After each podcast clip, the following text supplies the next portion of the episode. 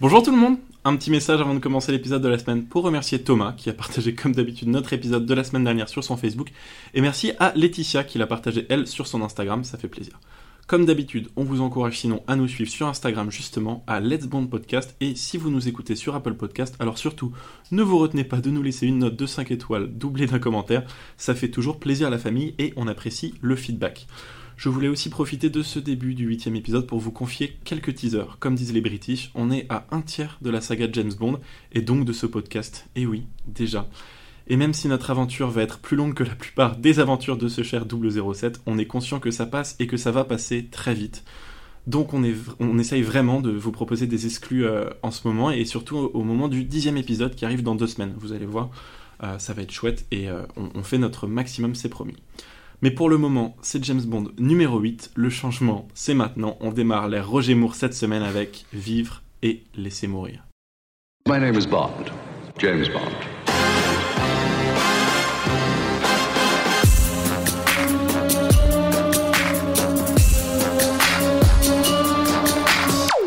Bon, Let's Bond, le podcast où on parle d'un James Bond par semaine. Et cette semaine, c'est Vivre et laisser mourir, dont le titre original, bien plus stylé d'ailleurs, est Live and Let Die. De retour sur les ondes pour vous parler de James Bond, Exit Sean Connery, Welcome Roger Moore dans ce film sorti en 1973 et réalisé par Guy Hamilton, ce grand habitué de la saga. C'est vraiment un James Bond très américain, afro-américain même, et du coup vachement kitsch, je peux vous dire qu'on a hâte de le résumer, encore plus d'en rigoler, mais il est sorti il y a 47 ans, alors voici une petite bande-annonce pour vous rafraîchir la mémoire. Roger Moore, dans le rôle de James Bond, 007. Vivre et laisser mourir de Ian Fleming. Je m'appelle Bond. James Bond. Les noms, c'est pour les pierres tombales. Virez-moi cette blanchette. James Bond est de retour. Et où qu'il débarque, cela ne peut signifier que... Crapuche Voici de nouvelles aventures de James Bond. Toujours plus bondissantes, plus haletantes. Nous ferons Moore, Moore, mourir de rire et de peur avec Roger Moore dans le rôle de James Bond.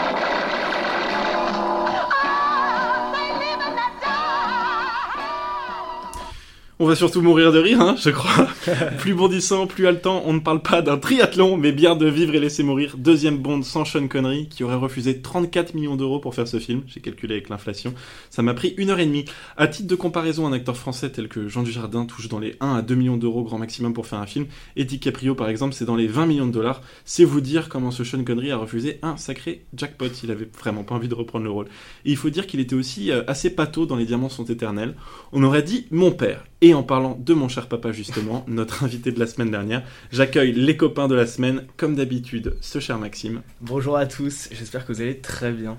Et Maxime, on accueille l'un de tes amis cette semaine, n'est-ce pas? Exactement, cette semaine on accueille Léo Boukri, un vidéaste de talent. Yes. Bonjour Léo Salut Léo, très content d'être ici, très content. On est ravis de, de t'accueillir, Léo. Pour toi, ça, ça, représente quoi la saga James Bond Quelles sont tes connaissances un peu sur ce cher personnage? T'as vu tous les films Dis-nous en un peu plus. Toute mon enfance. J'adore James Bond et particulièrement Roger Moore. C'est pour ça que je suis très content d'être tombé sur celui-ci. Euh, vraiment, je suis un grand fan de Roger Moore. Donc pour toi, c'est le James Bond? Pour moi, c'est le James Bond. Ah, mais c'est rare de tomber Oh, sur quelqu'un oui, qui, oui. qui considère ça. Oui. Superbe. Euh, Est-ce que tu allais voir No Time to Die? T'avais hâte de, de participer à, à l'effervescence de- du nouveau film qui arrive J'avais même des places pour aller à l'avant-première qui était à Monaco, mais voilà, Covid Oh. exige du coup, Ouais. euh, ça n'a pas pu se faire. Mais est-ce que l'avant-première à Monaco est décalée euh, au 11 novembre du coup ou pas? On ne sait pas. Euh, normalement, oui. Normalement, oui. Donc euh, si ça se trouve, notre ami Léo qui vient d'avoir son bac d'ailleurs, donc euh, félicitations. Félicitations Léo. Euh, ira peut-être, je rajouterai des, app- des applaudissements au montage. Euh, peut-être qu'il va retourner à Monaco, euh, faire des cartes et du casino comme ce cher Bond. Et on le récupère donc dans ce tout nouveau film. Il, il faudra que je vous fasse un petit point contexte tout à l'heure pour moi, à mon avis. Mais du coup, Léo, qu'est-ce que t'en as pensé de ce film? Tu l'avais évidemment déjà vu euh, auparavant.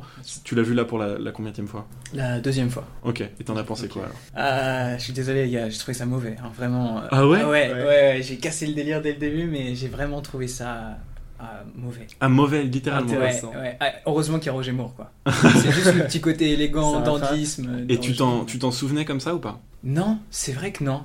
Super bonne question. Non, pas du tout. ton, je- ton souvenir était meilleur? Ouais, mais moi, c'est parce que voilà, j'ai Roger Moore, c'est c'est un exemple pour moi. Tu l'as vu, tu as vu presque tous les Bonds? Tout. Ah oui, tu es sûr et certain. Ouais. Ok. Et tu les as vus quand t'étais vraiment plus jeune, plus petit? Ouais, ouais, j'avais ouais, ouais, j'avais 9-10 ans. quoi. Et pourquoi Roger Moore plus que les autres personnages? Je sais pas, il y a l'humour, et c'est celui qui fait le plus anglais, moi je trouve.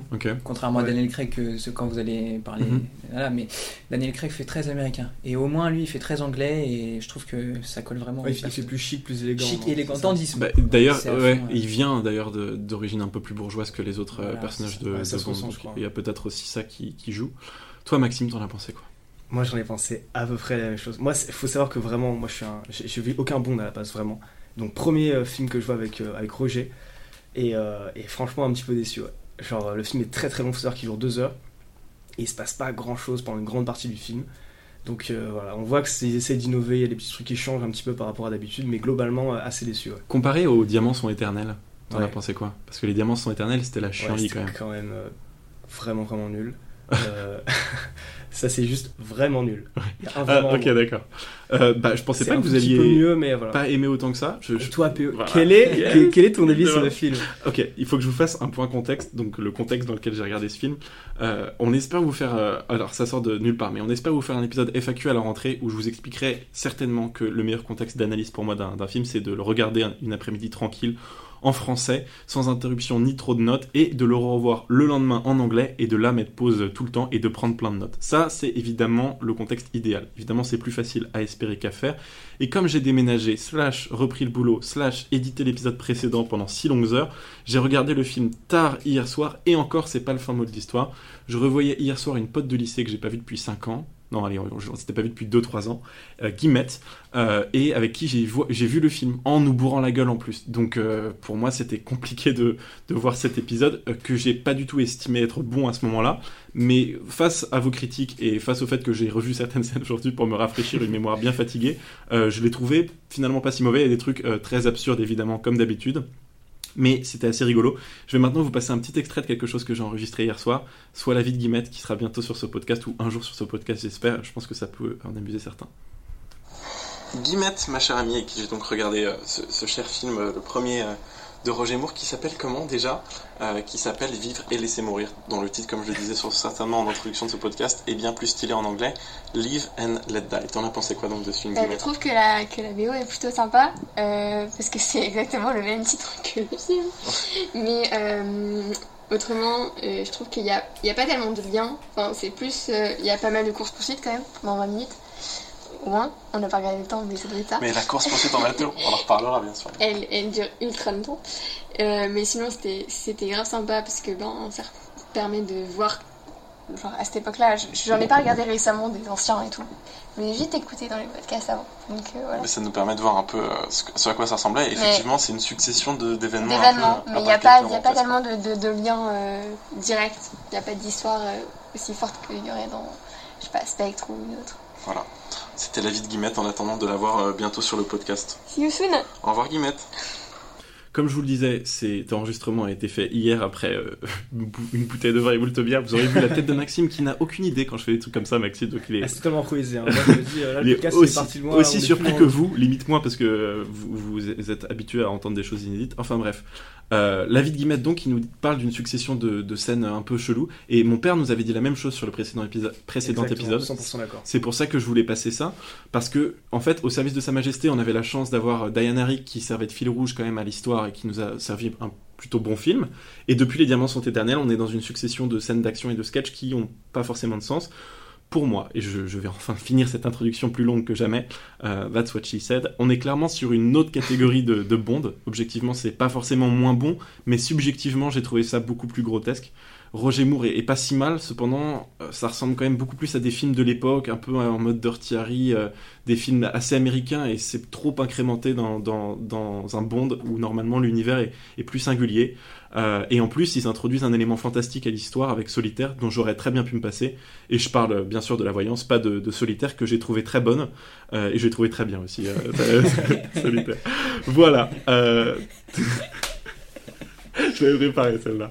Euh, trois petits meurtres pour commencer le film. Qu'est-ce qui se passe, euh, mes chers amis, en ouverture euh, post-gun barrel sequence et pré-générique Qu'est-ce qui se passe du coup? Trois meurtres. On apprend que euh, trois agents qui bossaient. euh, Attends, est-ce- Il il y arrive, je, non, je, je doute pas, c'est ça, c'est ça, t'as raison. c'est des agents qui bossent normalement avec James Bond, Le MI6, effectivement. le MI6, euh, qui se sont fait tuer à trois endroits différents. Est-ce que tu t'en rappelles tu te Léo rappelles des meurtres, Léo, ou pas? Ouh Avec le, la, la parade là. Ouais, il y, a, Ouais. il y a la parade, Il notamment, à Nouvelle-Orléans. Ouais. Il y a un serpent. Il y a, Ah oui, le serpent. il y a un horrible, serpent dans une réunion vaudou Ouais. et il y a. J'adore, il dit ça, une réunion vaudou, c'est genre une réunion Tupperware, le truc, ah non, je peux pas, les gars, j'ai une réunion vaudou. euh, demain. Réunion vaudou. On euh, tue un agent du M6 avec un serpent. euh. J'ai pas la C'était vachement sympa. Mais je t'ai envoyé le Google Agenda, genre. Avait des totems et tout. Non, et, euh, et, le Et un mec qui se fait tuer à l'ONU avec un texto, à un texto euh, hyper. Et euh, il s'est électrocuté là. Ouais. s'est fait électrocuter par les Ouais. oreilles. euh, Alors attention avec les oreillers de Bluetooth, les amis, on vous l'a déjà dit 50 fois, mais il faut faire gaffe. ça comporte des risques. Voilà, trois petits meurtres donc euh, alors, en mode Agatha Christie d'agent du MI6 et là, toujours pas de James Bond en vue, mais comme d'habitude euh, des décès en, en intro séquence. Et là, d'un coup, euh, petit, petit titre générique, un titre générique inédit. Et pour une fois, je vais vous passer un long extrait de ce titre générique. On n'est pas rendu les amis, mais c'est Paul McCartney et c'est pour vous. Et on est sur Let's Bond. Dédicace à toi, Pierre.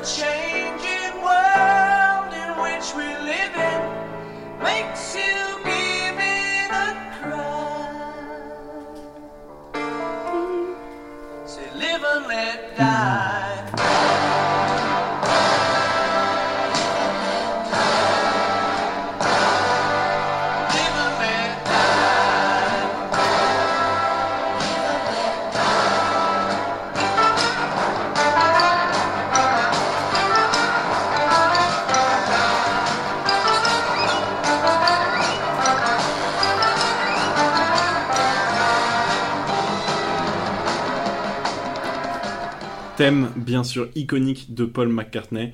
Et comme le disait Maxime, dédicace à Pierre, mais Maxime va être très surpris. Pierre est l'un de nos amis qui habite en Belgique, avec qui on va enregistrer la semaine prochaine notamment, et qui est un fan invétéré des Beatles, je vais le dire simplement comme ça. C'est un encore plus grand fan des Beatles que c'est un grand homme et un grand, euh, un grand ami de, Quand de on moi dit et c'est un fan des Beatles, c'est un vrai. Je fan crois que je lui ai déjà demandé s'il préférait sacrifier quelqu'un de sa famille ou les Beatles, et que les Beatles, euh, évidemment. enfin, Il m'a clairement dit qu'il se couperait un doigt pour revenir à l'époque des Beatles et assister à un de leurs concerts. C'est véridique. En vrai, moi je me coupe le petit doigt, je fais ça direct avec Mac Miller. Mais je vais vous passer justement une petite surprise pour Maxime, l'avis de Pierre sur cette séquence générique. J'ai fait ça à la dernière minute. Petite surprise. Bonsoir, chère équipe de Les Band, bonsoir, chers auditeurs. Je vais vous parler un peu de ce merveilleux thème musical composé par le grand et unique Paul McCartney, Live and Let Die, enregistré le 7 juillet 1973. Déjà, il faut savoir que selon Paul McCartney, après que le réalisateur euh, Guy Hamilton ait entendu la chanson titre, il a dit dans son communiqué Oui, c'est bien, mais euh, qu'est-ce que vous allez faire pour le vrai disque? Mais on peut dire que ce cher Hamilton s'est bien planté, puisqu'il s'avère que Paul McCartney est le premier artiste à avoir été nommé pour un Oscar de la meilleure chanson pour un titre de James Bond, ce qui est déjà une belle performance en soi. Chanson qui est d'ailleurs la première fois dans la série euh, des James Bond qu'une chanson rock est utilisée comme titre principal. Et niveau performance commerciale, Live and Let hissé au 9e rang des charts britanniques pour l'année 1973. Il est resté deuxième aux États-Unis pendant plus de deux semaines. J'adore sa voix. Il dit pas au revoir, mais il m'a dit qu'il était désolé de pas avoir dit au revoir et qu'il il souhaitait bien le dire. Euh, merci beaucoup, Pierre. Merci beaucoup Pierre, c'est incroyable ce que tu nous sors. Il, il- il connaît tous les Beatles, tu lui dis n'importe quel morceau, n'importe quel album, il, saura te dire au moins euh, trois anecdotes dessus. Enfin, c'est un génie, monstre. Il, le disait, c'est la première fois euh, dans la série des bandes qu'une chanson de rock est utilisée comme thème principal. Et elle a été enregistrée aux États-Unis pour une fois. Et elle a, elle a été au top des charts. Euh, je crois qu'il n'a pas dit par contre que le magazine Rolling Stone a accusé euh, McCartney de s'être vendu à l'establishment en faisant cette euh, chanson rock pour le thème du film, complètement débile. Et il s'avère, comme il le disait aussi, que euh, McCartney était le premier artiste à être nommé pour un Oscar. Léo aussi avait cette anecdote. C'est quand même une excellente chanson. Moi, c'est, je pense que c'est devant Goldfinger pour le moment, c'est mon thème préféré. Ouais. Moi j'ai adoré le thème, clairement euh, aussi. euh, Paul McCartney, ouais, très très très bonne base. T'as aussi adoré C'est ce qui sauve le film. Bah en vrai, la, dernière fois, on avait un peu le même type de film, Ouais, les gars. Succession de sketchs, excellente BO. Euh, film assez mauvais. Donc comme quoi, peut-être que Roger Moore sauve un peu les meubles euh, comparé à Sean Connery qui pesait vraiment 15 kilos de plus dans le film précédent. Mais il faut peut-être qu'on passe justement euh, à ce film, euh, donc euh, Live and Let Die. On découvre enfin James Bond qui est comme d'habitude en train euh, de sexer, hein, il n'y a, il y a pas d'autre mot, euh, et euh, M se rend chez lui, très belle maison, très belle demeure par Très ailleurs. demeure. On dénote un peu la différence comme d'habitude avec Sean Connery puisqu'on on, on découvre la maison de Bond pour la deuxième fois de la saga, avant c'était avec George Lazenby, et il ne boit plus du vodka martini mais du whisky bourbon et il, il fume des cigares et pas des, des cigarettes. Ouais. Là on lui annonce quoi à James Bond? Quel va être un peu le plot général de, de ce film les amis? Léo, Maxime qui veut, qui veut s'y mettre? On lui annonce qu'il y a du coup ces trois décès et que Jason va vouloir euh, voilà, essayer de comprendre ce qui se passe, essayer de casser la tête aux méchants. Voilà. et en fait, qui est- moi, ce qui m'a fait marrer, c'est que le premier réflexe de James Bond quand on lui annonce ça, c'est. euh, il en a rien à foutre hein, que ces trois potes sont morts. Il fait un café, un petit truc. Le mec, il est en Ouais. peignoir, il, il vient de sortir de baise. Un sacré là, Bill, c'est ça. toujours le man. C'était vraiment ça hein, au départ. Ouais. Euh, il, il dit d'ailleurs, oui, il était, enfin, il apprend la mort d'un de ses collègues. Il fait, oh, il était très professionnel. Enfin bref, il a envoyé à euh, la grosse pomme, la Big Apple, à New York, euh, et il doit, il doit enquêter sur le grand méchant du film. Le grand méchant du film, ça, ça va être qui, Léo, en grande ligne? Kananga. Docteur Kananga. Et, et c'est un dictateur, n'est-ce pas? Ouais, c'est ça, c'est le dirigeant. Ouais, c'est un dictateur, ouais. Et euh. Léo a Voilà. vu le, le film en, en accéléré, en, deux- en 2,5. Ah, ouais. Euh, bon, Kananga est en visite à New York aux Nations Unies euh, et donc Bond est censé euh, y, aller hein, du coup pour essayer de- d'enquêter sur cette personne, mais il est à peine arrivé que son chauffeur de, de- de voiture se fait abattre d'une manière assez rigolote avec un gadget plutôt rigolo. Est-ce que vous vous en souvenez, les amis? Ah, je vous écoute, mais c'est incroyable ça. Ah, mais moi, moi je pense Ok, vas-y. Maxime. Euh, attends. ok, je m'en charge. Attends, non, non, non, Fléchette empoisonnée dans le rétro. Une scène assez stylée. Euh, Bond est presque tué dans l'accident, bien sûr. La personne qui est dans la voiture d'à côté a une sorte de visionneur de sniper Ouais, dans le. Dans le rétro. Dans le rétro. C'est une option ultra chère hein, chez Mercedes. Ouais. Donc, euh, mienne, j'ai acheté 20 000 balles. Hein. Pas donné. c'est plus cher que le taux ouvrant, moi je vous le dis. Et bon, il finit par un peu retrouver la trace de. euh, en, en gros, il retient la plaque d'immatriculation. Il retrouve la trace, c'est lié avec un restaurant qui se trouve à New York, dans Harlem, bien sûr, puisqu'on on est sur des méchants afro-américains, je l'ai dit un peu plus tôt. Euh, c'est ça c'est, c'est- Filet of Soul. Ouais, c'est ça. Le- la chaîne de restaurants, c'est un peu comme euh, le KFC de. Tu vas souvent, je crois. Ouais, voilà, j'étais hier, c'est très cool. Euh, et, euh, et là, dans le taxi, enfin, il, il do- il doit prendre un taxi parce qu'il a donc un accident puisque son chauffeur est décédé. C'est pas très pratique quand on doit se rendre quelque part. Il prend un taxi et on, on est déjà dans la généralité du film sur un côté un peu raciste. À certains moments, beaucoup moins, c'est progressiste, mais l'accent quand même en français, parce qu'évidemment, moi je, je regarde le film en français quand je peux car c'est débat. L'accent en français là du chauffeur de taxi vaut son pesant de cacahuètes et donc je vais vous le passer. Eh, tu sais où tu vas, mec? Vers les bas-fonds, ça me semble. Les bas-fonds? Tu fonces vers Harlem, ouais. Bon, écoutez, filez le train à ce bahut et je vous filerai 20 dollars de pourboire. Eh, mec, pour 20 bifetons, je te conduirai tout droit à un méchoui du Coucous Clan.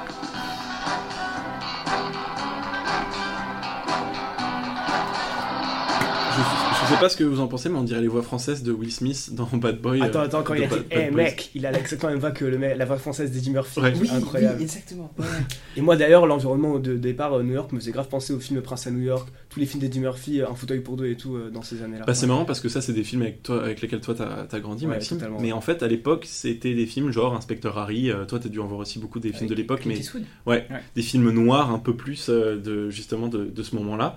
Euh, et d'ailleurs, Clint Eastwood a failli devenir James Bond. Euh, Ouais. Les producteurs lui avaient proposé Ah ouais le rôle et évidemment, il a refusé. À l'époque, ils essayaient d'avoir un Américain qui joue James Bond, grave erreur selon moi, et selon les acteurs américains aussi, puisqu'ils refusaient tous avec l'excuse de euh, faut que ce soit un acteur anglais. Et est-ce- d'ailleurs, d'ailleurs, la voix euh, dans la VF là est Mhm. ultra euh, anglicisée. Enfin, je sais pas comment. Ouais, avec un accent très anglais. y a un accent très anglais. Ouais. Est-ce que tu vas, mec C'est pas faux. Euh, on va donc passer peut-être à, à la rencontre avec notre grand méchant du film et la James Bond Girl, qui pour l'instant est du côté du méchant, comme souvent dans les films, cette chair euh, solitaire. Avant que euh, Maxime nous livre des anecdotes sur cette euh, merveilleuse Jane Seymour, je vais vous raconter un petit truc. Euh, Solitaire, ça va être la voyante du film. Elle va avoir des trucs. euh, C'est surréaliste, hein, on est vraiment sur quelque chose de fantastique. Elle arrive à vraiment faire une lecture de tarot euh, qui permet de prévoir des, choses incroyables. Et petite anecdote, c'est que Tom Mankiewicz, qui est donc le scénariste de, ce film, il voulait se familiariser avec l'art du tarot pour justement écrire ce scénario. Et donc il a commencé à se servir de cartes de tarot. Il les a emmenées à une fête et il a croisé Michael Caine à l'époque. Michael Caine, pour ceux qui le savent pas forcément, c'est celui qui joue euh, Alfred dans, Batman euh, de Christopher Nolan. Euh, il joue dans beaucoup d'autres films de, Christopher Nolan, notamment Inception, Le Prestige. C'est un, grand acteur. et un grand homme. Et du coup, Mankiewicz, à l'époque, était ami. On est vraiment en 72 pendant la production du tournage, donc c'était il y a très longtemps. Et il est avec sa petite amie à l'époque, Michael Caine. Et Mankiewicz lui tire les cartes de tarot. Et euh, il, leur dit, ils sortent depuis quelques semaines ensemble, il leur dit Ah, vous allez vous marier, donc évidemment c'est la grosse blague et tout.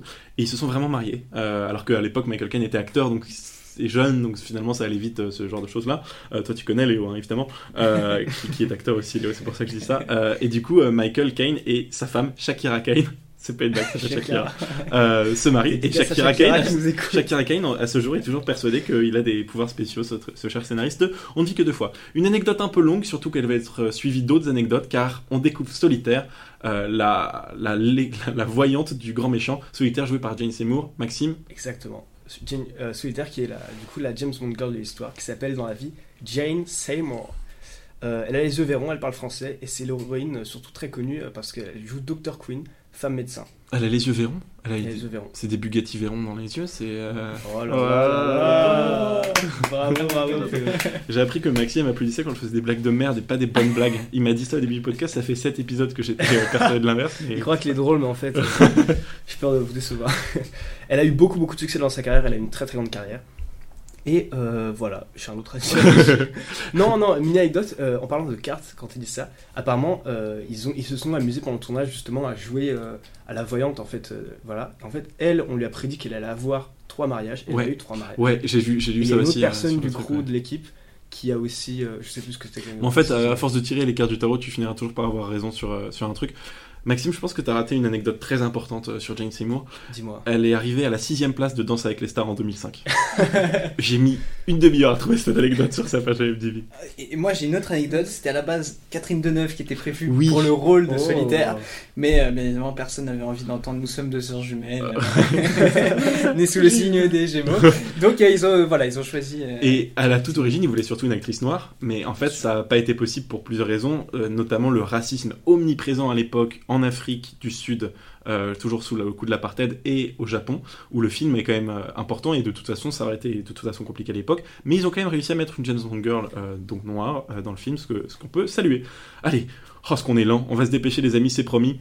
Euh, Bond donc découvre le grand méchant du film, Monsieur Big, qui est apparemment le, le chef d'une chaîne de restaurants et qui est en- donc aussi, semble-t-il, en alliance avec euh, Kanaga, le grand méchant. Et il arrive heureusement à l- surpasser les méchants qui étaient censés le tuer parce qu'il est en train de les espionner. Et il s'enfuit avec l'aide de l'agent Strutter de la CIA. C'est pas encore Letter, mais c'est l'un des agents de, l'un des potes de Félix Letter, l'agent de la CIA qu'on a l'habitude de voir. En bref, Bond s'envole pour Sun Monique, euh, qui est donc une espèce de deal, on a l'impression un peu en mode Jamaïque, euh, un peu en mode Cuba, et qui est donc dirigé par le dictateur slash grand méchant du film Kanaga. Et il y rencontre Rosie Carver. On est sur, en, en gros, Saint Monique, si vous voulez, on est sur une version du Wakanda euh, en mode hyper, euh, hyper diabolique, ok? Wakanda forever. Euh, oh putain. Euh, il, il re- il rencontre donc, j'ai Maxime qui fait le, le, le, le On s'arrête là. Euh, il rencontre donc Rosie Carver, un agent double de la CIA, et, euh, et c'est donc, comme je le disais, le premier film dans lequel euh, Bond a une liaison avec une femme noire Ouais. qui s'appelle Rosie Carver dans la vraie vie. Maxime, quelque chose à rajouter là-dessus? Euh, J'ai quelque chose à rajouter là-dessus. Oui, donc c'est la première femme noire euh, avec qui il a une liaison à l'écran. Il faut savoir qu'en Afrique du Sud, les scènes d'amour entre ces deux personnes euh, furent coupées parce qu'il y avait l'apartheid. Ouais, comme on disait un peu plus tôt. Euh, tu- T'en as pensé quoi, toi, de cette James Bond girl et de juste des deux James Bond girls on est en pleine période de Black exploitation. Ouais. Voilà, ça c'est important à souligner. Ouais, donc euh, on a un casting qui est, qui est très très black et elle, je trouve qu'elle s'en sort plutôt mal parce qu'elle joue très mal. Euh, ouais. Mais tu, tu parles, tu parles de James. Bond girl. Ouais, la, la principale ou notre, notre actrice noire, Rosie Carver? Non, euh, votre actrice noire. Ok, notre, votre- vôtre. Euh, limite. Mais moi, je trouve cas, qu'elle- on- je trouve qu'elle joue très mal. Jane Seymour, j'ai trouvé ça plutôt bien. Oui, oui. Par contre, je la trouve très jolie.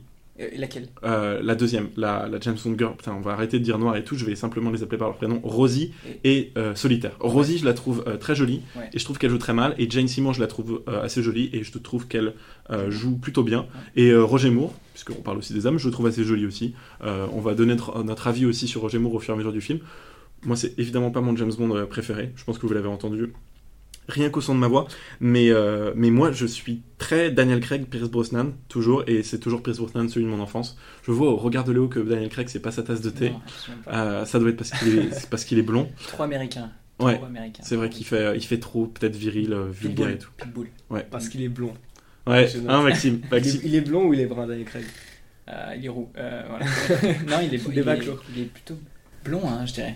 Ouais. Il a des reflets blancs. James Blonde, euh, c'est- c'est dans le titre. Je vais jamais avouer que je suis Parce que dans l'épisode pilote, je racontais à Maxime que quand euh, Daniel Craig a repris le rôle de James Bond, ça fait scandale parce qu'il est blond. Maxime disait, mais il est pas blond, Daniel Craig, tu vois, montrant qu'il avait Évidemment, pas- il est pas blond. Il est plutôt blond que brun, Maxime. Ouais. hein. Euh, et d'ailleurs, pour l'anecdote, et je voulais vous le dire au dernier épisode, mais pour l'anecdote, Maxime, je fais partie maintenant d'un groupe de mimes James Bond avec 12 000 membres qui s'appelle James Bond is Blonde et c'est Daniel Craig la photo de couverture du groupe Facebook. Outre euh, le fait que sur son C'est Wikia. c'est une vanne quand il Ouais. Outre le fait que bien sûr sur son Wikipédia il y a écrit qu'il est blond, mais Maxime, euh, Ma- Maxime est aussi pense que la, la Terre est plate. hein. Je- je- Ah oui. Euh, on va revenir au film. Allez, euh, il arrive donc à Sainte-Monique, et là, il y a un truc incroyable qui se passe, il rencontre Quarel Junior. Et c'est qui Quarel Junior, les gars, qui va donc aider James Bond à, à faire des passages en bateau? Bah, c'est le fils de l'allié de, de Bond dans, dans Doctor No. Et Quarel, à la base dans Doctor No, le, le- donc Quarel père, euh, aidait déjà James Bond avec euh, le bateau. Du coup, c'est des spécialistes euh, de bateau dans, cette famille. Et euh, il l'appelle toujours patron et tous ces trucs-là. Donc c'est assez rigolo. Et je- ah oui, mais j'avais complètement oublié, mais je l'avais mis sur mes notes. Tiens, le père meurt en fait dans Doctor No. Euh, Ouais. Donc euh, c'est chaud. Bon, en tout cas, il est aidé par le fils qui apparemment a pas du tout l'intention d'éviter d'aider le mec qui a fait tuer son père entre guillemets. Euh, et, et voilà, il arrive donc à, à Sainte-Monique et il se rend compte rapidement que Rosie est un peu suspect. Euh, quand ils, en fait, ils vont explorer dans la jungle, ils essaient de trouver la base de Kananga dans la jungle de Sainte-Monique et ils se rendent compte qu'en fait Rosie, elle travaille pour, enfin lui se rend compte que Rosie travaille pour Kananga et qu'elle a justement pu permettre le meurtre des, des personnes au début. Comment ils se rendent compte de ça, euh, les amis? Est-ce que vous vous souvenez? Elle a une carte. Oui, effectivement. Elle a une carte de voyance. Tu peux m'en dire plus, Léo, ou pas? J'ai bloqué. Euh, elle a une carte de voyance. euh, bah aussi, moi aussi, je suis bloqué en fait. Elle a une carte de voyance qui donc fait penser à James qu'elle est liée au méchant puisqu'il a une seconde qui est voyante, comme on le disait solitaire. Et là, il y a un dialogue qui s'ensuit qui est assez rigolo. Et comme d'habitude, je vous passe un extrait.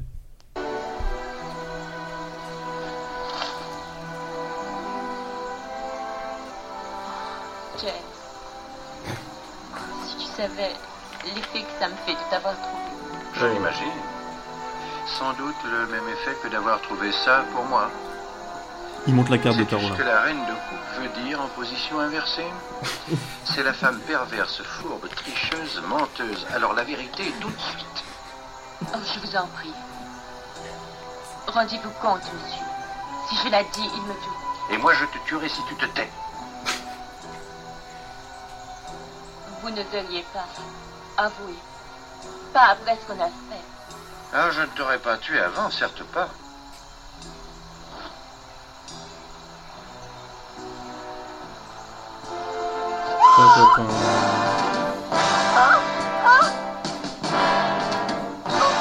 C'est ça le numéro que tu as fait avec Ben Bon là, évidemment, je vous ai laissé la musique simplement pour le kiff. Elle, elle se rend compte qu'il y a les têtes vaudou autour d'elle. Elle commence à vraiment s'inquiéter parce qu'on a l'impression qu'elle tue, qu'elle aide plus le méchant, pardon, à, par défaut et parce qu'elle a peur de lui que, que par loyauté, bien sûr. Euh, on note que Bond ne l'aurait pas tué avant s'il savait qu'elle était traître. Il voulait d'abord, bien sûr, coucher avec elle. Euh, c'est assez rigolo. Bon, bien sûr, on a passé pas mal de séquences avant hein, où James Bond aurait été tué avec un serpent, euh, des petites scènes ici et là. Mais l'important, c'est de se taper des barres. On espère que vous suivez toujours l'histoire. James Bond est à Sainte-Monique, sur le point de trouver le grand méchant Kananga, Mais et découvre que Rosie est une meurt. traître. Ouais, elle meurt, Trop effectivement. nul, ça. ouais, alors en gros, elle, elle part en courant. Et euh, les bois, c'est Colanta version euh, 2000, quoi. Euh, elle, elle a pas de totem de l'immunité, apparemment, parce que il y a une espèce de bouche qui s'ouvre d'un truc vaudou et elle se prend une balle. Ils ont hyper mal visé. Il y a des caméras partout et elle se fait tuer. Enfin, c'est complètement con. Là, franchement, à ce moment-là, moi, j'étais déçu par le film. J'étais pas, c'était pas je ouf. m'attendais pas à ça. Et surtout, je me suis dit, là, on a l'impression que c'est le début du cliché dans tous les films où la personne noire meurt en premier. Ah ouais. C'est très souvent ça, tu sais. Et là, c'est. euh, Ah ouais, c'est vrai, j'avoue. Euh, en plus, t'as le chauffeur avant, bon, heureusement il était pas noir, mais il était aussi assez typé, donc c'est c'est vrai, j'y avais même pas pensé. Puis je pense que c'est un cliché qui est, qui, s- qui est encore plus vrai euh, par la suite, mais comme le disait Léo, on est en plein. euh, en plein mer- merci Black Exploitation. Il finit donc par trouver la, la base, parce que elle, elle se fait tuer par un espèce de Alexa de la forêt qui balance des balles silencieuses. Mais lui, il arrive à trouver la, la, la base donc du méchant, et notamment de trouver cette chair solitaire euh, qui, utilise un, jeu de tarot comme d'habitude et qui montre la carte The Lovers euh, à, James, ou plutôt lui, lui montre la carte The Lovers, donc la carte des amoureux hein, de tarot, et réussit à faire croire à Solitaire que leur destin est euh, entremêlé, destiné, ce qui arrive à séduire Solitaire, et on découvre, et alors là c'est incroyable, j'ai dit à ma pote Guillemette avec qui je regardais le film, je lui ai dit, c'est sûr, c'est toutes les mêmes cartes. J'ai dit exactement la même chose. J'ai mis dans mes notes littéralement, c'est sûr qu'il a acheté un paquet que des cartes The Lovers et il fait le tour à toutes les meufs. Juste pour la séduire. Et qu'est-ce qui se passe, Léo? Bah, c'est vraiment ça, il a acheté un paquet avec que des cartes euh, amoureuses. Voilà, donc juste pour euh, être en mode, c'est sûr, notre destin est euh, entremêlé, euh, il avait tout prévu, il est vraiment euh, trop fort, et du coup ils couchent ensemble, et là on apprend un truc assez surprenant sur le fait que, euh, que James couche avec Solitaire, il y a un effet indésirable qui se produit suite à- au fait qu'il il a, pardon, mais qu'il lui enlève sa virginité suite à l'acte sexuel. Qu'est-ce qu'elle perd après ça? Son pouvoir, son, pouvoir, de voyance. Elle perd pas... euh, juste euh, donc euh, sa, sa virginité c'est très bizarre je suis désolé de c'est juste très très chelou quoi suite à ça, elle décide de coopérer avec Bond parce que plus de pouvoir égale je suis en danger et il faut que je sers plus à rien aux méchants donc je viens avec toi. On apprend que sa mère et je crois que sa grand-mère avait été tuée pour les mêmes raisons. Ouais. Trop bi- Franchement, c'est X-Men le à ce pouvoir, stade là, le, le, le délire, quoi. Et d'ailleurs, on est un peu comme dans le commencement sur, sur une île. C'est vrai que c'est assez bizarre. Et donc du coup là ils se retrouvent, ils partent en forêt. Il y a des épouvantails un peu dégueux. Et du coup James Bond fait ok faut aller dans cette direction là parce que sinon on n'est pas censé y aller. Donc euh, bref ils y vont. Ouais. Et sur le chemin on croise le cousin de Vladimir Cauchemar, un mec qui fait de la flûte. on sait pas trop pourquoi. Et en fait, il s'appelle vendre, euh, genre vendredi ou un truc comme Il ça. et s'appelle euh, non il s'appelle Samedi. Attends je. Oui, oui, Sam- Baron Samedi? Baron Baron Samedi, Samedi. c'est ça. Baron Merci à m'inviter de nous rattraper. euh, nos heures. Baron Samedi, ça a l'air d'être une soirée euh, hyper cool, je trouve. Il y a un hélico qui leur tire dessus dans les champs. Heureusement, ils réussissent Ah à, à y échapper. Ils arrivent à trouver un bus dans lequel ils peuvent s'isoler et partent. La Effectivement, il y a. Et la séquence avec le bus à deux étages. Merci Maxime. On se retrouve dans une course poursuite entre le bus et euh, les motos, la police, un petit peu tout le monde derrière. Voilà, une jolie course poursuite. Euh, Qu'est-ce que vous en avez pensé on, découvre, euh, on découvre au passage euh, qu'il fait pousser de la weed, ou il fait, on apprendra plus tard que c'est de l'héroïne, mais Oui, il fait on a pousser, l'imp- euh, il voilà, fait des pousser- graines de pavot, les Voilà, pavots qui est ça. utilisé pour l'héroïne, l'opium et euh, je sais plus. Ouais, et, connaît trop bien. Maxime, il est connaisseur. turbo drogué Ah, je suis au sol Moi j'étais pas sûr, Maxime Ouais, bah alors bien sûr, les pavots, euh, tu peux faire ça. euh. Et des pains burgers aussi, Maxime euh, putain, euh, genre, sans déconner Il Non, mais pense c'est vrai, c'est pas une Il blague. pense qu'à ça, si ça se trouve, euh, il, est- il a un putain de partenariat avec, ça marrer parce avec que je Harris. prends zéro drogue et là je vais sortir ça au calme. J'adore, il précise, tu sais, genre il se met en opposition du reste du, du- du podcast. Euh, alors, que, Bref, alors que pas du tout. Ok, alors. il y a là donc la séquence avec le, le bus à deux étages. T'as kiffé Léo cette course poursuite? Incroyable. T'as vu le, le bus à deux étages donc britannique qui s'enfonce dans un. Ouais, ouais. il Bah, s'en- sous le pont là. Ouais. Et qui perd- Ouais. ouais, ouais. et qui perd tout le haut de son, son truc. Euh, c'est assez stylé. J'ai une petite anecdote euh, sur cette, euh, sur cette euh, cascade. C'est un vrai conducteur de bus à deux étages qui a conduit des bus à deux étages en, en- à Londres, donc les, les, les fameux double decker. Et je parle pas d'un sandwich de KFC, euh, qui s'appelle Maurice Patchett. Et en fait, euh, dans cette séquence euh, euh, là, il l'a littéralement fait. Et, c'est très compliqué euh, de conduire un bus euh, à deux étages parce que ça glisse. Vous avez notamment, je pense, on le voit très bien dans Harry Potter 3, je crois, où il y a un bus comme ça qui va super vite. Et c'est vraiment très dur dans la réalité. Donc, il- les chauffeurs de bus de deux étages de Londres doivent suivre un programme de formation super rigoureux, dans le cadre duquel ils doivent faire pivoter le bus sur un sol humide et le maintenir en position verticale, un peu comme dans le film où il dérape sur. euh, genre, qui prévoit ça, je sais pas, mais c'est vrai qu'il pleut souvent en Angleterre. Voilà. Il s'enfuit avec. Cette anecdote totalement random. Non, mais parce que du coup, le sol on commence à parler de bus et tout et il finit sa phrase par il pleut en Angleterre. parce que je me disais, ils doivent s'entraîner sur du sol mouillé, tu vois, donc ça, ça a tout son sens. Bond et solitaire, euh, qui n'est donc plus du tout solitaire, euh, s'enfuit donc à la Nouvelle-Orléans. Ils arrivent dans un super hôtel, mais là, tin, tin, tin, tin. Un- ils prennent un taxi et ils se refont attraper par le mec du taxi, qui est le même. Et voilà. Et ils arrivent en fait dans un centre avec un aérodrome, je, je crois. Ouais, ils sont censés être exfiltrés en avion. Exactement. Ouais. Et là, James Bond, par un petit coup de passe-passe, il réussit à, à en dessous, euh, en dessous de l'avion. Il se casse dans un autre avion. Et là, voilà, scène un petit peu de, de course-poursuite entre avion, voiture entre les mecs. Voilà, c'est un petit peu le bordel. On comprend pas trop ce que ça fout là. Moi, j'étais un petit peu perdu à ce moment-là du film. Qu'est-ce que vous en avez pensé? Bah, l'avion, il a essayé de prendre l'aile et on lui a coupé les ailes. Ça, c'est Ah une, oui. c'est une référence à des commentaires FIFA. Euh, certains apprécieront. Euh, oh, il, est- il arrive dans l'avion, il y a une monitrice et euh, il, il essaye de s'enfuir comme ça. Mais il y arrive ou pas de- Du coup, je me rappelle plus, les gars. Il, Et il y arrive, il réussit à s'échapper. il réussit à s'échapper en avion Exactement. Mais après, il se refait choper, c'est ça? Et après, en fait, il va avec Leiter ou ça au bar dans lequel ils se sont fait attraper. Et là, le mec leur propose allez-y, venez à la table qui se retourne, Ah, la table où ils se sont déjà fait piéger. Mhm. Et là, il a dit non, malin, Jameson, il va aller sur une autre table, une table qui n'est pas piégée. En Mhm. fait, cette table était aussi piégée. Ah, parce que la première table était. Ouais. Je suis désolé, j'ai consommé beaucoup d'alcool pendant visionnage du La film. première table, en fait, elle pivotait la première table. Mhm. Et là, la deuxième, en fait, elle, bah, il, il Elle part. pivote, mais avec le Ouais, sol, c'est voilà, ça Exactement. Ouais. Euh, en fait, le, le créateur, il s'appelle Jerry et il est ensuite devenu leader des Totally Spies. Euh, c'est pour ça. Je, je sais, j'ai pas regardé si le production designer était encore ce fameux Ken Adam, euh, pas Kev Adams. Je refais la blague pour la huitième fois euh, de, de ce podcast, mais euh, c'est, c'est toujours des décors assez cool. Ceci dit, là, on est quand même carrément plus à l'extérieur et dans des panoramas que dans les décors habituels de James Bond avec Ouais. euh, plein de farces et, et- et attrapes. Du Maxime. coup, on retrouve Mr. Big qui a réattrapé notre héros James Bond. Et là, il va vouloir lui dire vas-y, avoue, euh, dis-nous ce que tu sais, machin. Euh, Est-ce que c'est ça Ouais, ouais, c'est ça. Ouais, ça. Moi, je me- j'étais juste en train de me dire, heureusement que Mr. Big était pas non plus euh, macro de prostituée, parce que sinon on l'aurait appelé Mr. Big Mac. Merci. Bravo, PE Donc, Mr. S'il y a une chute d'audience à ce moment-là, c'est totalement normal. hein. De toute façon, on peut pas voir sur la timestamp. Voilà. Euh, Et, et en fait, il faut savoir que du coup, James Bond euh, ne veut absolument rien dire en fait. Et du coup, il est attaché tout totalement. Et en fait, voilà, il- c'est James Bond, il est classe, il est sérieux, il dit absolument rien. Et en fait, Mr. Big, du coup, pour qu'il avoue euh, ce, ce qu'il a fait, il retire son masque. Il, était en fait, il avait en fait un masque et en fait, c'est Kanango, Mr. Big. Voilà. N'hésitez pas, hein, je refais un point criminalité dans ce podcast. Quand vous êtes un énorme méchant et que vous devez interroger un ennemi, n'hésitez surtout pas à lui raconter tout votre plan en premier lieu, votre identité secrète, euh, tout ce que vous comptez faire dans le futur. Ça marche très bien. D'ailleurs, je, je me souviens une anecdote en Afghanistan lorsque les Américains torturaient des terroristes. Pardon, j'arrive pas à continuer sérieusement. Ça n'a aucun sens. Et pourquoi Ouais. il porte un masque Pourquoi il se fait il, il connaît quand même, je sais pas, le détournement de fond. Il n'était pas obligé de se faire passer pour un.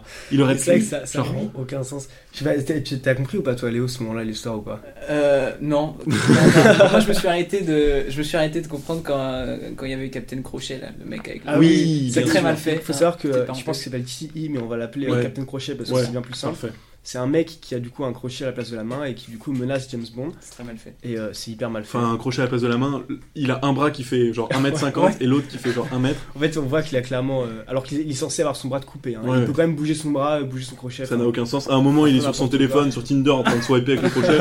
Euh, ça se voit. Oh mec, Il a des super prothèses en 70, je sais pas si ça existait. hein. Et un crochet ultra, ultra au taquet. Un crochet capable de tordre des pistolets, des Ouais, trucs. qui fait des trucs de fou quoi. J'aimerais avoir le même. Voilà. Non, ça sur ce, sur ce côté encore un peu fantasque, j'ai pas trop Voilà. accroché. Euh, Bond est dans le cap. Ah, celle-là, Ah, celle-là, elle celle-là, t'a fait rire. Ah, pas mal, pas mal, pas ouais. mal. Euh, et, et donc, euh, le Ka- Kanenga chope Bond, euh, et chope solitaire surtout, et finit par dire euh, Oula, vous avez couché ensemble là, il y a eu. euh, Il y a un il y a truc quand il y a coït ou ça se passe Ouais. comment là, tu sais Euh, Et lui, il, il a pas envie qu'il y ait coït parce qu'il sait très bien que. Alors, encore une fois, désolé, hein, mais si elle a couché, elle perd son pouvoir. Du coup, le. Ouais, non, je, je, je vais pas y arriver. Je vais pas y arriver, Ah. C'est un Disney, qu'est-ce que tu veux que je te dise? Euh, Donc si elle, putain, si elle a couché avec Bond, elle a perdu son pouvoir, parce qu'elle est plus vierge. Donc, il, Logique. il lui Logique. pose plein de questions, et il lui fait notamment jouer au tarot, et lui demande le numéro de série de la montre de Bond, qui est comme d'habitude une Rolex Omega hyper stylée, qui est notamment aimantée, enfin plutôt magnétique, et euh, au vouloir de James Bond, elle peut attirer des choses magnétiques ou non. Mais alors, euh, c'est magnéto la montre, hein. on en reparlera plus tard, mais c'est un délire. Et du coup, il lui demande si elle est capable de nous donner le numéro de série grâce à son jeu de tarot de la montre pour que ça prouve qu'elle a toujours son pouvoir de voyant. Elle le fait. Et là, on croit que tout est bien dans le meilleur des mondes parce que qu'est-ce qui se passe, Maxime Euh, Elle peut partir. euh, James peut Parce qu'il a réussi en fait. Ouais. Et donc du coup il te fait ok, il a réussi, on laisse partir. Ouais, ça veut dire réussi, qu'il ouais. a pas Ken, c'est-à-dire qu'elle a, Ouais, a- son pouvoir. Tranquille. Mais en, en réalité, qu'est-ce qui s'est passé Si, hein, En réalité, Léo, il y a est-ce que 50% de chances que ce Ouais. soit le bon nom. Voilà, Ouais, exactement. en réalité, qu'est-ce qui s'est passé? Est-ce qu'elle a vraiment deviné le bon euh, numéro de série? Bah, la, la vérité, ils ont Ken. Voilà, c'est juste ça qui importe. En fait, du coup, c'était un prank du méchant. Voilà, Euh, c'est ça. il a dit vas-y, tu peux y aller, t'as réussi. En fait, pas du tout. En fait, il se fait kidnapper. Et où est-ce qu'il se fait emmener, les gars? À la ferme de crocodiles donc, et on précise un petit truc avant, comme je vous racontais tout à l'heure, Kanenga, il a raconté tout son plan à James. Est-ce que vous vous rappelez de son plan ou est-ce que je fais un court euh, résumé? Oula, Léo, il me tire une tête. tu te rappelles ou pas de quel est le plan finalement avec Ouais, l'héroïne et tout ça? bien. Si je me souviens bien, il en récolte beaucoup Ouais. et il veut en donner gratuitement aux gens. Ouais. Moi, je trouve ça hyper honorable. hein. Vous voyez les stands Coca aux Galeries Lafayette? Bah c'est pareil mais avec de l'héroïne, tu vois. Il, il en donne gratuitement aux gens pour que les autres dealos, et bah, ils aient moins de trucs à vendre et donc du coup qu'ils fassent faillite et qu'ils aient le monopole. C'est quoi à peu près le prix d'un gramme d'héroïne, euh, Maxime, comme tu dis? C'est euh, c'est un gramme pour 50 balles, je crois. En vrai, j'en ai- Pas du tout. Je n'en ai aucune idée. Non, alors, honnêtement, j'en sais rien. Ne prenez pas ça. On est évidemment contre les drogues. Par contre, j'adore l'héroïsme. Euh, et justement, c'est ce qu'on va avoir ici avec ce cher James Bond qui devine tous les plans de euh, Kanenga avec son prêtre vaudou euh, Baron Samedi qui en fait pratique le vaudou là où il y a les plans de pavot pour terroriser la population et garder les plans donc d'héroïne euh, sur l'île de Sainte-Monique qui est donc une dictature. Je pense que c'est une grosse grosse parodie d'une sorte de Cuba jamaïcain. Ça a d'ailleurs été tourné en, en Jamaïque en partie puisque Ian Fleming a habité là-bas de temps en temps. Bref, Kanenga comme le disait Maxime, prévoit de distribuer de l'héroïne gratuitement pour mettre en faillite les autres dealos avec son cadeau, et ensuite il voudra faire payer son héroïne à des prix beaucoup plus élevés plus tard, en pariant bien sûr sur les énormes dépendances qu'il aura créées et cultivées. Maxime, t'as un truc à rajouter? Non, pas du tout. Ah, il veut passer à la suite, il a hâte d'arriver à la fin de Crocodile. On enchaîne du coup avec la ferme des crocodiles. Euh, il est kidnappé et en fait, euh, le méchant euh, Captain Crochet lui montre sa très belle ferme à crocodiles. Extrait. il exige, je mets. Oh, certaines de ces petites bêtes arrivent à vivre 200 ans. Euh, tenez, regardez. Ça, c'est un alligator. On les reconnaît à leur nez arrondi. Ah, ah. Lui, c'est le vieil Albert. C'est un caïman. Vous-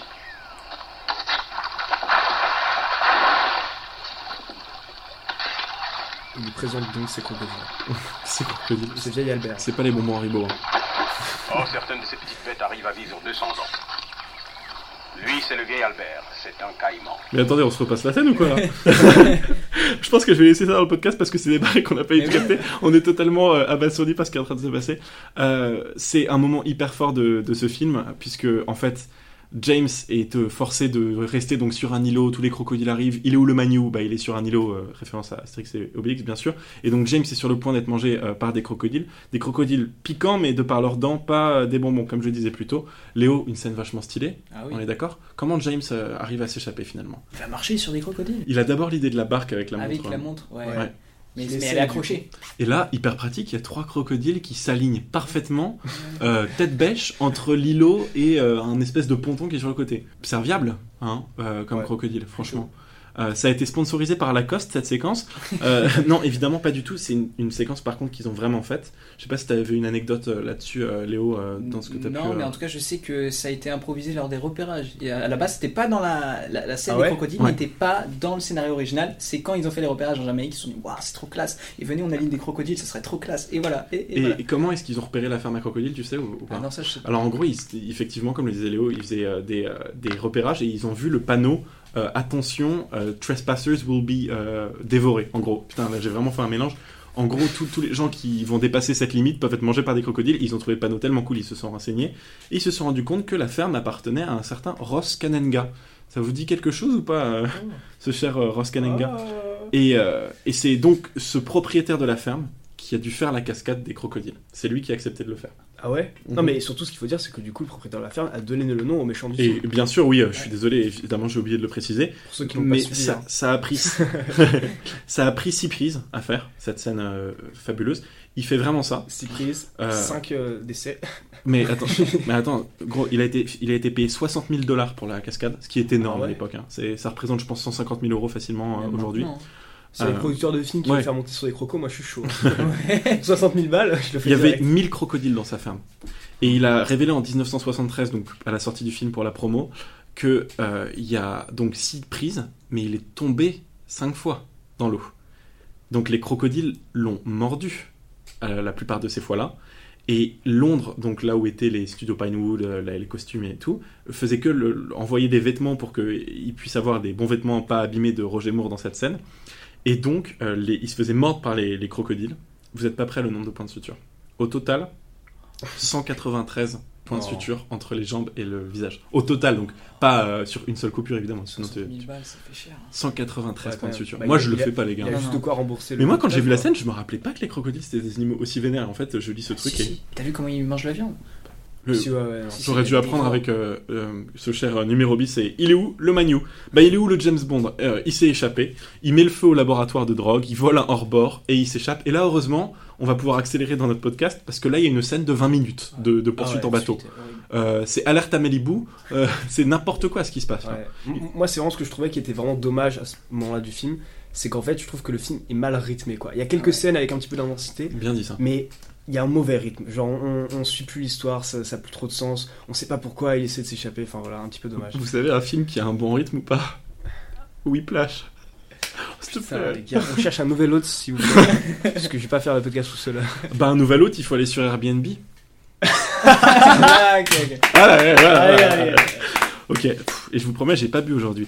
Euh, Il y a donc cette scène de, bateau, tu l'as trouvé comment Léo, cette, poursuite de bateau? Comme le disait Maxime, beaucoup trop longue. Surtout que faut le souligner qu'on a, ça fait longtemps qu'on n'a pas eu de, de poursuite et, et d'action dans le film. La dernière remonte à la poursuite en, en moto et en car un peu Ouais. plus tôt, mais Ouais. c'était il y a quand même euh, 25 minutes. Et là, ils nous mettent 20 minutes de poursuite en bateau avec un shérif qui est beaucoup trop nul. Euh, C'est surtout- beaucoup trop raciste. C'était Ah ouais. c'était les gendarmes à Saint-Tropez cette Ah poursuite, ouais, sans déconner, Moi, moi, alors j'ai vu ça, en gros, le gendarme euh, arrête euh, un mec qui est du coup un noir. Et euh, moi je me suis dit, mais c'est directement, euh, c'est- c'est le moment de George Floyd à Ouais, ouais, de- euh, fou. ça quoi. BLM de, de malade et, euh, et il le traite mais comme un moins que rien et en fait le film voulait pas du tout portray ça en mode euh, c'est normal qu'il soit raciste c'était pour se foutre de sa gueule mais c'est bizarre un peu je trouve Ouais, la mais manière non, dont non, l'ont mais- fait Un truc qui est quand même un peu raciste qui est assez chaud, c'est qu'il arrête et il lui dit, ouais, je suis sûr que t'as fait d'autres crimes.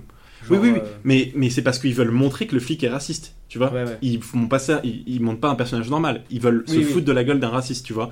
Mais même c'est limite cliché et limite raciste de montrer ça parce que c'est la Louisiane qu'on est au fin fond de la campagne et tout ça.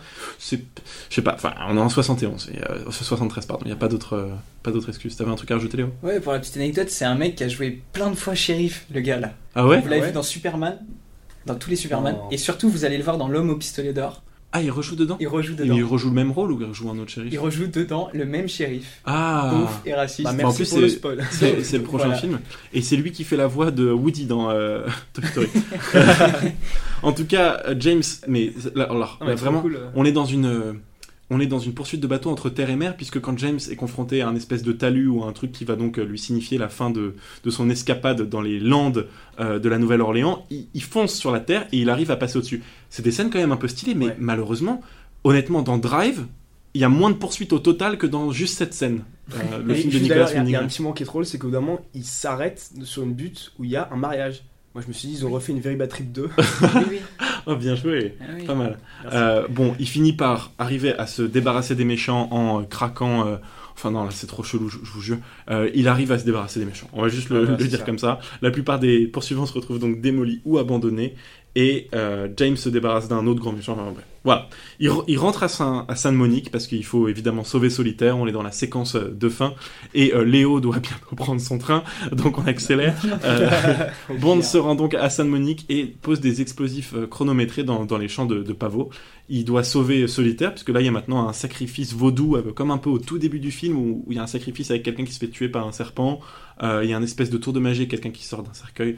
Bref, il arrive heureusement à jeter euh, le mec vaudou dans le cercueil de serpent et à sauver Solitaire, effectivement. Ouais. Et j'ai une petite anecdote sur euh, tous ces serpents. Est-ce que, est que vous savez ce que je vais dire? Non?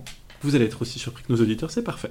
Roger Moore a super peur des serpents, tout comme Geoffrey Holder, qui joue euh, samedi dans cette scène. Tout comme tout le monde aussi, je crois. Moi, moi, je- moi, honnêtement, je suis terrifié par les serpents. Ah, moi aussi, Euh, vraiment, c'est ma, phobie. Genre, je peux- moi, aussi, c'est une vraie phobie. Effectivement, j'ai moi aussi très peur des serpents. Et Roger Moore, Geoffrey Holder, pareil, il détestait tourner la scène. Et en plus, la script supervisor, qui est la personne qui est juste à côté du réalisateur, qui essaye de faire en sorte qu'il n'y ait pas trop euh, de gobelets Starbucks qui restent dans une scène de Game of Thrones, par exemple, euh, soit chargée de ça.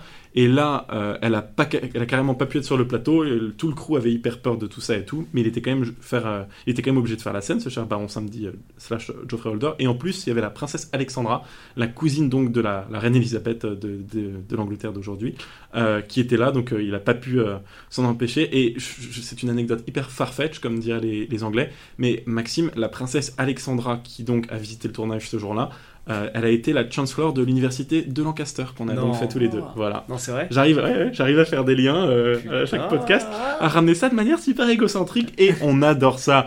En tout cas, très fan de Vivre et laisser mourir, Daniel Craig a imité la tenue de Roger Moore dans cette scène qui porte un espèce de col roulé noir en mode euh, sponsorisé par Artengo en, en jour de ski, euh, qui, qui est, je trouve, très euh, saillant et qui rend bien, notamment dans Skyfall et dans Quantum of Solace sur ce cher euh, Solace, sur ce cher Daniel Craig.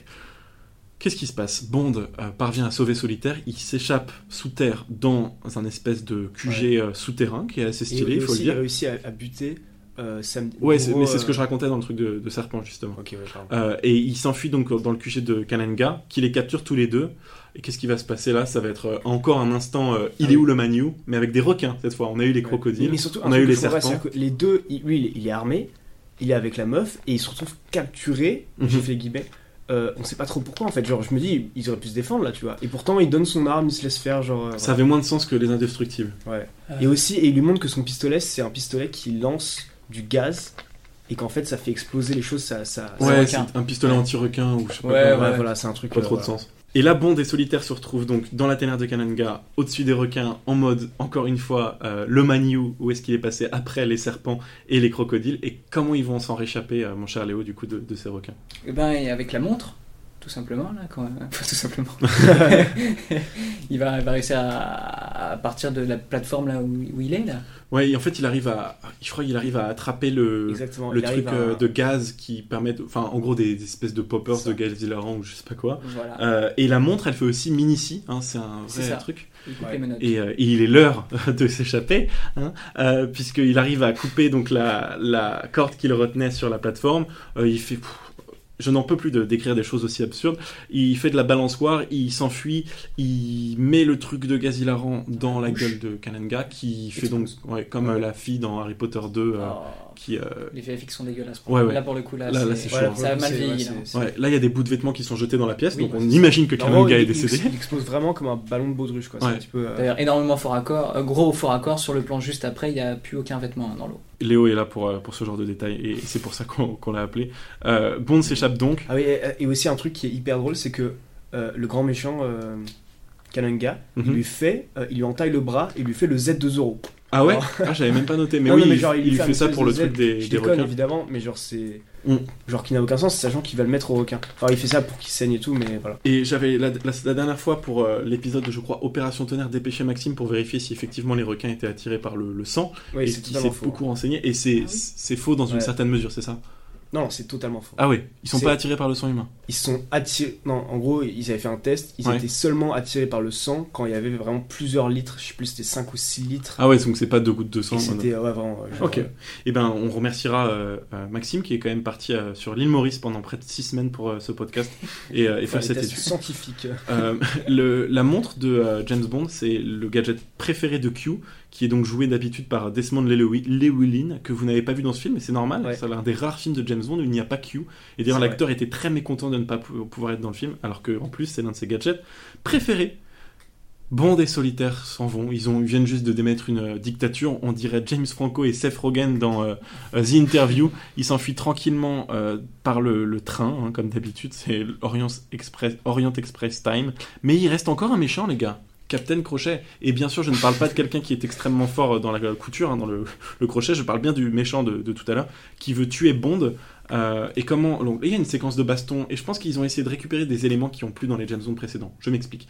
Euh, poursuite en, bateau, donc poursuite un peu stylée et poursuite longue. Scène où James Bond risque de se faire tuer par des animaux. On a les serpents, mais on a aussi les requins comme dans d'autres films de Bond, et on a aussi euh, les crocodiles. Et James Bond a failli se faire tuer dans le passé par une araignée. C'est quand même un film où il y a tous les animaux, il y a tous les moyens de transport, c'est-à-dire qu'il y a bateau, il y a bus, Il y a voiture, avion. il y a moto, Il y a même avion qui y ne a- s'envole pas. Il y a même, il y a même parapente au bout d'un moment, c'est-à-dire que ça, on Ah oui, ah mais oui, on a oublié de ça, le préciser, c'est vrai. Ça, on l'avait pas mis, mais genre, Mhm. enfin, vraiment, on a tous les moyens de transport possibles, et donc ça finit par le train. Ouais, et en plus, euh, James Bond, si on s'en souvient bien, s'enfuit en trottinette électrique hein, à, à la fin du film. Mais après, après, il oublie de la garer, donc il doit payer un, un- un tarif, euh, pardon, un tarif additionnel. En tout cas, James Bond se débarrasse de ce cher capitaine Crochet dans une séquence de baston qui rappelle, comme je le disais un peu plus tôt, Bon baiser de Russie, la fameuse baston dans le train dans Bon baiser de Russie. Qui rappelle, comme on le disait à chaque podcast, tous les James Bond à la fin, parce que c'est souvent la, la James Bond Ouais. girl qui le sauve, sauf dans ce cas-là justement où ce n'est pas la James Bond girl Ouais, qui le elle est sauve. rangée dans le, dans le Exactement, lit. puisque le, le grand méchant, Le euh, lit se pivote, l'a mis dans un lit pivotant. Et d'ailleurs, amusez-vous à regarder la, la séquence au ralenti, puisque quand le méchant bascule de la fenêtre, il n'a plus de bras et on arrive à distinguer, distinguer son deuxième bras. Ouais, tu m'étonnes. Donc, on- il- Ah. il était, c'était pas Jamel, voilà. c'est, euh, Oh l'horreur. Et pourtant, On nous a menti. Ouais, franchement, c'était ultra mal fait ce, ce truc-là. Et James a, a géré, euh, encore une fois. Et euh, fin du film, plan sur euh, l'avant du train avec ce cher euh, samedi rieur qui est. Baron Samedi. Baron samedi. Là, Parce qu'en fait, il faut savoir que c'est une personne vaudou et qu'au début du film, il s'avait dit que cette personne était immortelle. Donc quand il l'a tué, et ben en fait, il ne peut pas mourir. Donc euh, voilà. Voilà. J'ai- pas compris pourquoi C'était un petit clin ça, hein, personnellement. Mais... Bah, je pense qu'il voulait montrer. euh, ah, ah, ah, c'est la fin du film, tu sais, comme on peut montrer parfois, genre une sorte de cliffhanger un peu. Ouais, un petit un peu rigolé, euh, rigolo, quoi. Mais qu'est-ce Je sais pas si c'est une référence pop culture qu'on Qu'est-ce pourrait qualifier. fout à la fin du Ça, train on quoi Non, non, c'est c'est- c'est une petite. euh, c'est un petit cliffhanger euh, clin d'œil, tu vois. Ouais. Donc euh, voilà. La petite anecdote de fin pour moi avant qu'on passe aux critiques, c'est que ce film il a rapporté près de 8 millions, euh, pardon, près de 836 millions de dollars si on recalcule hein, avec l'inflation d'aujourd'hui, ce qui est absolument gargantuesque. hein. C'est du niveau de, des gros blockbusters. J'aurais pas style, dit euh, mieux, gargantuesque. C'était pr- proche des, des blockbusters style euh, Marvel d'aujourd'hui, qui dépassent souvent le milliard, mais on est, on est dans ces eaux-là, donc c'est énorme. Et, euh, et moi, je serais pas allé voir au cinéma si j'avais su. C'est pas incroyable, voilà. Mais on est content de faire le, le début de Roger Moore, hein, qui, a, qui fait donc ce film. Qu'est-ce que vous avez pensé du coup du film euh, pour conclure? Des petits commentaires, des petites remarques Ah, il y a une addition. Bah, je suis, Ouais. je suis content de changer de James Bond, honnêtement. Parce que même si j'ai pas plus apprécié que ça ce film, euh, ça fait plaisir de voir un, un nouveau euh, James. On- des petites anecdotes sur Roger Moore qu'on n'a peut-être pas précisé. Même si on a fait beaucoup d'anecdotes. Roger Moore, c'était une star de télé à la base. Il joue notamment- dans la grande, grande série Amicalement Vôtre. Et il s'était fait proposer le rôle de James Bond plusieurs fois, notamment pour Doctor No d'ailleurs. Et aussi pour euh, Au service de Sa Majesté à la place de George Lazenby. Mais il avait été obligé de refuser parce qu'il était sur le tournage d'une autre série qui s'appelle Le Saint, euh, S-I-N-T. Et euh, il était aussi très ami avec Sean Connery, qui a beaucoup, beaucoup poussé pour qu'il obtienne le rôle, mais heureusement, il fréquentait aussi le même club privé que Albert Broccoli et Harry Saltzman, avec qui ils avaient des relations euh, hyper euh, proches et, cordiales, puisque les familles se, connaissaient et tout ça. Enfin bref, plein d'anecdotes sur Roger Moore, qui aurait pu être l'un de mes collègues, car j'ai travaillé pour l'UNICEF l'année dernière, et Roger Moore était un des ambassadeurs de l'UNICEF. Petite anecdote encore pour Roger Moore, c'est le premier James Bond qui fume des cigares. Ouais. Et il avait un, un, un accès illimité à des Monte Cristo roulés euh, à, à la main. Et ça, ça a coûté plus euh, de 300, 3, 3000 livres à l'époque. Ah la vache Il y avait un Je pense que c'était énorme 3000 livres à l'époque. Ah oui, bien Parce que énorme. maintenant, quand on fume des cigarettes, c'est souvent des fausses cigarettes. hein. Par exemple, dans Peaky Blinders, Cillian Murphy, il fume pas du tout des vraies cigarettes. Non, lui c'était des vrais et Ouais. ça a coûté très Mais cher. t'as trouvé cette anecdote où? Je la trouve fantastique. Je, Ouais. souhaite, je souhaite te piquer Ouais, je sais pas. Je- Le- le- J'ai regardé des documentaires, j'ai regardé plein de trucs. Ah. Oui. Oh, on a un invité de qualité. Est-ce que t'as quelque chose à rajouter, Maxime, avant qu'on Euh, passe à, à nos Moi j'ai trouvé que c'était quand même un petit peu original parce qu'il y avait un nick qui est différent du spectre qui sont euh, du coup un, Mhm. d'un côté un petit peu progressif parce que c'est la première fois qu'on voit des, des personnes euh, noires en méchant. Mhm. Les musiques très cool, clin d'œil à ce cher Ouais. Paul. C'est vrai. Mais voilà, globalement un peu long, un peu chiant, mais malgré tout ça fait plaisir de voir un nouveau Un peu déconstruit et effectivement mal rythmé. C'était Et très bien très mal rythmé, exactement. Voilà. Et, Et euh, mais toutefois quelques trucs marrants et innovants, voilà. Euh, juste si je peux ajouter pour Roger Moore, moi je sais pas vous, mais moi le côté un peu vaudou et tout, ça m'a vachement fait penser à Indiana Jones. Euh, Ah, J'avais ouais. plus l'impression oui, d'être de sur un fou. Indiana Jones Ouais, que d'être dans un James Bond. Mais de malade, j'ai D'autant plus que quand tu mets. Harrison Ford et Ouais. Roger Moore à côté, je sais pas vous, Ouais, ouais, ouais. ouais. mais il y a un truc de ouf. Je crois que c'est connu cette, euh, vu dans la ce rapport-là, parce que je crois Ouais. que j'ai vu des mimes comme ça sur Facebook qui insistent sur cette. Le côté euh, rituel, c'est quand même. ouais, ouais. Moi, ça m'a très très fait Mais bien sûr, j'aurais dû y penser. Et on rappelle bien sûr que Sean Connery joue le père de Harrison Ford à la suite dans, Indiana Jones. Dans le. Indiana Jones 3. Tu les as vus les Indiana Jones J'ai vu les Indiana Jones. Ils sont tellement bien. Euh, on passe aux, aux notes euh, spectateurs et aux notes euh, presse, mon cher Maxime. Exactement. Allez, je mets le générique. On est parti, les amis.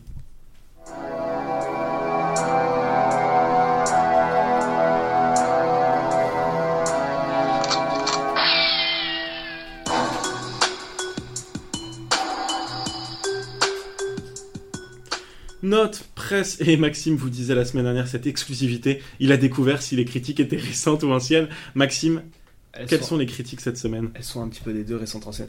Critiques cette semaine, les critiques presse sont un petit peu du même avec nous.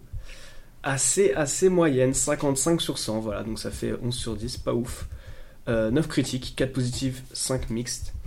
Variety note qu'il n'y a notamment pas Q et pas de gadget, comme tu l'as précisé, Ouais. PE. Euh, totalement d'accord. Et voilà, et donc il- on est, on est d'accord pour dire que ça, ça contribue au fait que ce soit pas. euh, ça manque de gadgets, quoi. Mhm. Euh, par contre, il note qu'il est aussi moins macho. Je suis totalement d'accord avec ça. Je sais pas ce que vous en pensez. Ouais, en fait, il est moins. euh, Il est moins brut de décoffrage, il est plus subtil, il est un peu plus. euh, L'élégance, il y a l'élégance. Exactement. Ça, il est bien ouais. plus élégant. Et ils disent aussi que c'est moins fun. Est-ce que c'est lié Je sais pas. Mais voilà, en tout cas, c'est à noter. Euh, et aussi une presse non créditée qui dit que James Bond est, un, est plus un paysan qui se prend pour un cascadeur qu'autre chose. Je suis totalement d'accord avec eux dans ce film-là. Un paysan qui se prend pour un cascadeur. À toi, PE. Ça m'a tué. Écoutez, moi je n'ai pas du tout fait les critiques spectateurs de cette semaine, je suis donc en train de lire Allociné euh, en direct, puisque euh, j'étais pas prêt. Déjà, la note générale c'est 3,2, ce qui constitue donc un 64 sur 100, plus élevé que la note euh, presse, Presse. puisque c'était 55, hein, Maxime, 55. la plus faible euh, depuis le début, si je ne me gourre. Tu ne te Euh, pas. Superbe. Euh, et euh, je vais vous lire donc l'anecdote de Critiqueur37 qu'on a lu auparavant dans le podcast et qui nous dit cette fois-ci pour sa première incursion dans le rôle de l'agent secret, je sais pas pourquoi j'ai la voix de Winnie l'ourson, Roger Moore semble avoir beaucoup de mal à trouver sa personnalité et il n'est pas aidé par Guy Hamilton qui ne semble avoir aucun désir de se renouveler.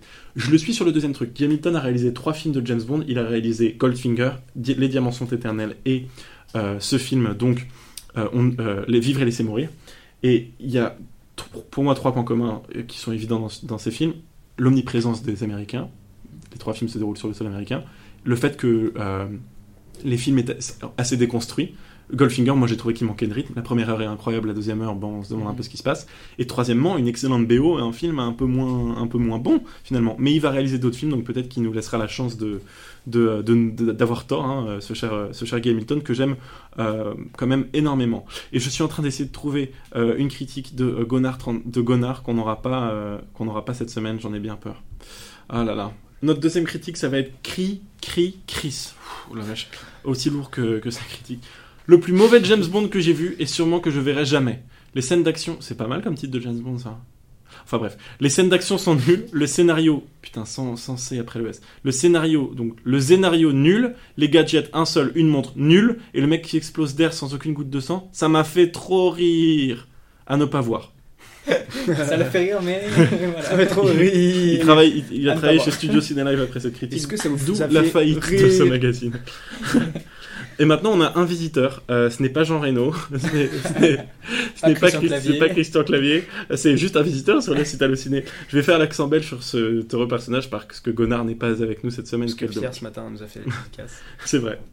Ce n'est pas un James Bond mineur, c'est un James Bond complètement raté. Entre une interminable course-poursuite en rebord filmée avec les pieds, un scénario indigent et un Roger Moore qui se cherche un peu dans le personnage de 007, la catastrophe est quasi absolue. Pire, il y a des fautes de goût, comme ce personnage de shérif américain idiot et lourdingue, à des années de lumière et de l'esprit de classe et cool revendiqué par la série. Rien à sauver donc, à part le décolleté de Jane Seymour, un guide rigolo avec un divan et deux méchants second couteau, le gros qui parle tout bas et l'autre au crochet métallique à la place du bras, d'ailleurs sous-exploité.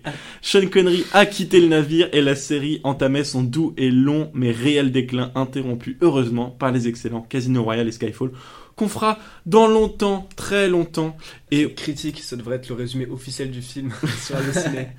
ce serait chouette. Et on vous retrouve, euh, je pense, la semaine prochaine, donc, avec, prochaine. euh, avec euh, quel film déjà? Avec L'Homme au pistolet d'or, et surtout avec Pierre et Gabriel. On assemble la Dream Team, je trouve, pour, pour un, un film euh, important, puisqu'il signe le deuxième volet de Roger Moore, le deuxième acteur après Sean Connery à avoir entamé plusieurs James Bond à la fois. Euh, Léo, c'était un plaisir de t'avoir avec, euh, avec nous. J'espère que tu as passé un, un aussi bon moment que, que nos auditeurs, peut-être meilleur même. Et Maxime, est-ce que tu as un truc à rajouter sur ce film alors? Non, rien à rajouter. Un grand merci à Léo qui a fait euh, tout le trajet pour venir, avec qui on est très heureux d'avoir passé un très bon moment. J'espère que toi aussi. du coup. Merci C'est pour partagé. ce moment. Euh, Léo, euh, t'avais peut-être un truc à nous dire sur le méchant euh, du film, notamment celui qui joue Canon Gun, on n'en a pas trop parlé. Exactement. Je, je sais pas vous, mais moi j'ai trouvé qu'il il manquait vraiment de, de charisme euh, cet acteur. Même si c'est quand même Yafet Koto hein, qui jouera plus tard dans Alien. Ah ouais, qui je est sais. quand même un, un- un grand monsieur, mais je trouve que voilà, il se cherchait peut-être un peu trop, et ça fait partie des personnages dans le film qui voilà, qui sont pas dans la la, la bonne li- ligne, je trouve. Ouais, peut-être. Ouais. Le truc du masque était pas ouf. Et en fait, je pense qu'il est à l'image de ce qu'il était sur le tournage, parce que Sean Connery, euh, pardon, pas Sean Connery, Roger Moore, bien sûr. Et cet acteur, Roger Moore dira qu'il était pas très, qu'il était insupportable sur le tournage, ce qui est pas vrai, mais il était très absent. Il parlait pas avec beaucoup de gens du casting. Il était extrêmement discret. Donc, je- en fait, ça ressemble un peu à ce qui arrive dans le film. film. Moi, il a pas, absent, il a pas de présence. Et je je sais pas. En fait, Ouais, ils ont peut-être eu peur de donner de l'envergure Ouais. à quelqu'un euh, qui, qui est très jeune, puisque c'est le plus jeune des méchants de James Bond depuis le début de la Ah. saga. Voilà. Donc le mec, c'est quand même le dictateur d'un pays. Enfin, il a quand Ouais, même, il a exactement. quand même son. Ouais, mais et, il est euh, aussi trafiquant de drogue, euh, Ouais. drogue euh, fan de Et, et chef d'un chef d'une chaîne de restaurant. Non mais il il fait devrait. tout, le mec, même. le Il mec, tout, ouais. justement, on aurait pris le colonel Sanders de KFC, c'est-à-dire plus de, de, de présence. Donc c'est vrai que c'est un peu dommage. Peut-être que c'est aussi l'un des euh, défauts de, de ce film. Voilà. Est-ce qu'on en a terminé avec notre recap et nos blagues euh, sur, euh, sur le film Nickel? Encore merci Léo. Merci Encore à vous. Est-ce que euh, on peut te suivre quelque part, Léo, si on est intéressé par ton travail? Parce que Bien tu sûr. super Bien sûr, travail. avec plaisir. Bah, vous pouvez me suivre sur Instagram, euh, voilà, Léo Boucry, L-E-O.B-O-U-C-R-Y, et vous y verrez mes passages de stand-up ainsi que euh, mes réalisations vidéo. Voilà, merci pour la C'est toujours mieux d'être suivi sur Instagram Allez. que dans la rue. Euh, Maxime, un dernier truc ou pas? Tu veux dire au revoir à nos éditeurs, j'imagine? Non, euh, merci à tous d'avoir écouté cet épisode. On espère que ça vous a plu. Semaine prochaine, on a un épisode qui va arriver qui est très très très très lourd. On, on espère que vous serez au rendez-vous. Merci Super. beaucoup d'avoir écouté. On part enregistrer à Bruxelles de notre côté. Gros bisous tout le monde et à la semaine prochaine. On se quitte sur l'excellent générique et sur la voix de Paul McCartney. Bisous tout le monde. Ciao.